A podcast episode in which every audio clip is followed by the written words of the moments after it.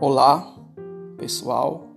Aqui é o professor Clementino Linhares, professor do município de São Bento, e hoje nós iremos apresentar um pouco da história deste município.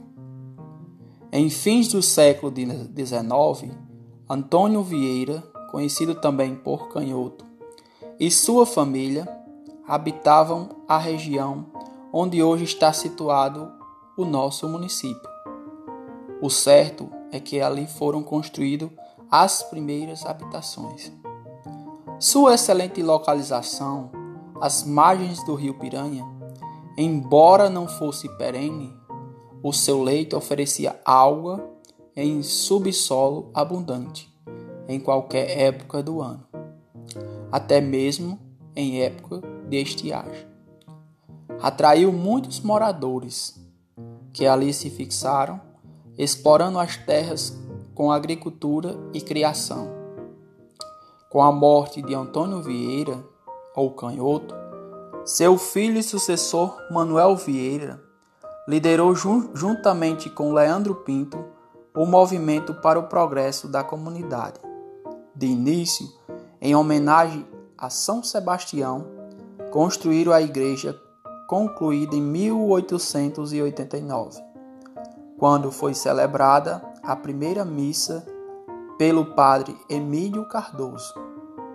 Ao redor da igreja e às margens do rio, formou-se o núcleo populacional. A igreja foi substituída posteriormente por uma mais ampla e mais moderna, tendo a primeira igreja sido demolida em 1954. Mesmo assim, muitos dos habitantes não aprovavam a ideia, opinando que poderia ter ficado com as duas igrejas. Foi organizada então uma feira semanal em um barracão rústico que deu lugar em 1929 a um mercado público, que foi substituído em 1958 por outro maior e mais moderno. Enquanto surgiam as casas residenciais e comerciais, surgiram também as pequenas indústrias de rede de dormir. Hoje, tecnicamente mais aprimorada, que deram um passo decisivo para o desenvolvimento do lugar.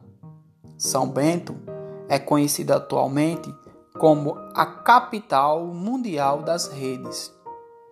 A perenização do Rio Piranhas favoreceu o desenvolvimento do município, bem como a construção da ponte sobre o Rio Piranhas, com 324 metros de extensão, a qual facilita a entrada e a saída de produtos mais variados da região. São Bento nasceu e cresceu, se desenvolveu sob o domínio de Brejo do Cruz, até a sua emancipação política em 1959. Entretanto, nunca apareceu ou figurou em divisões administrativas daquele município pois não tinha qualquer autonomia política.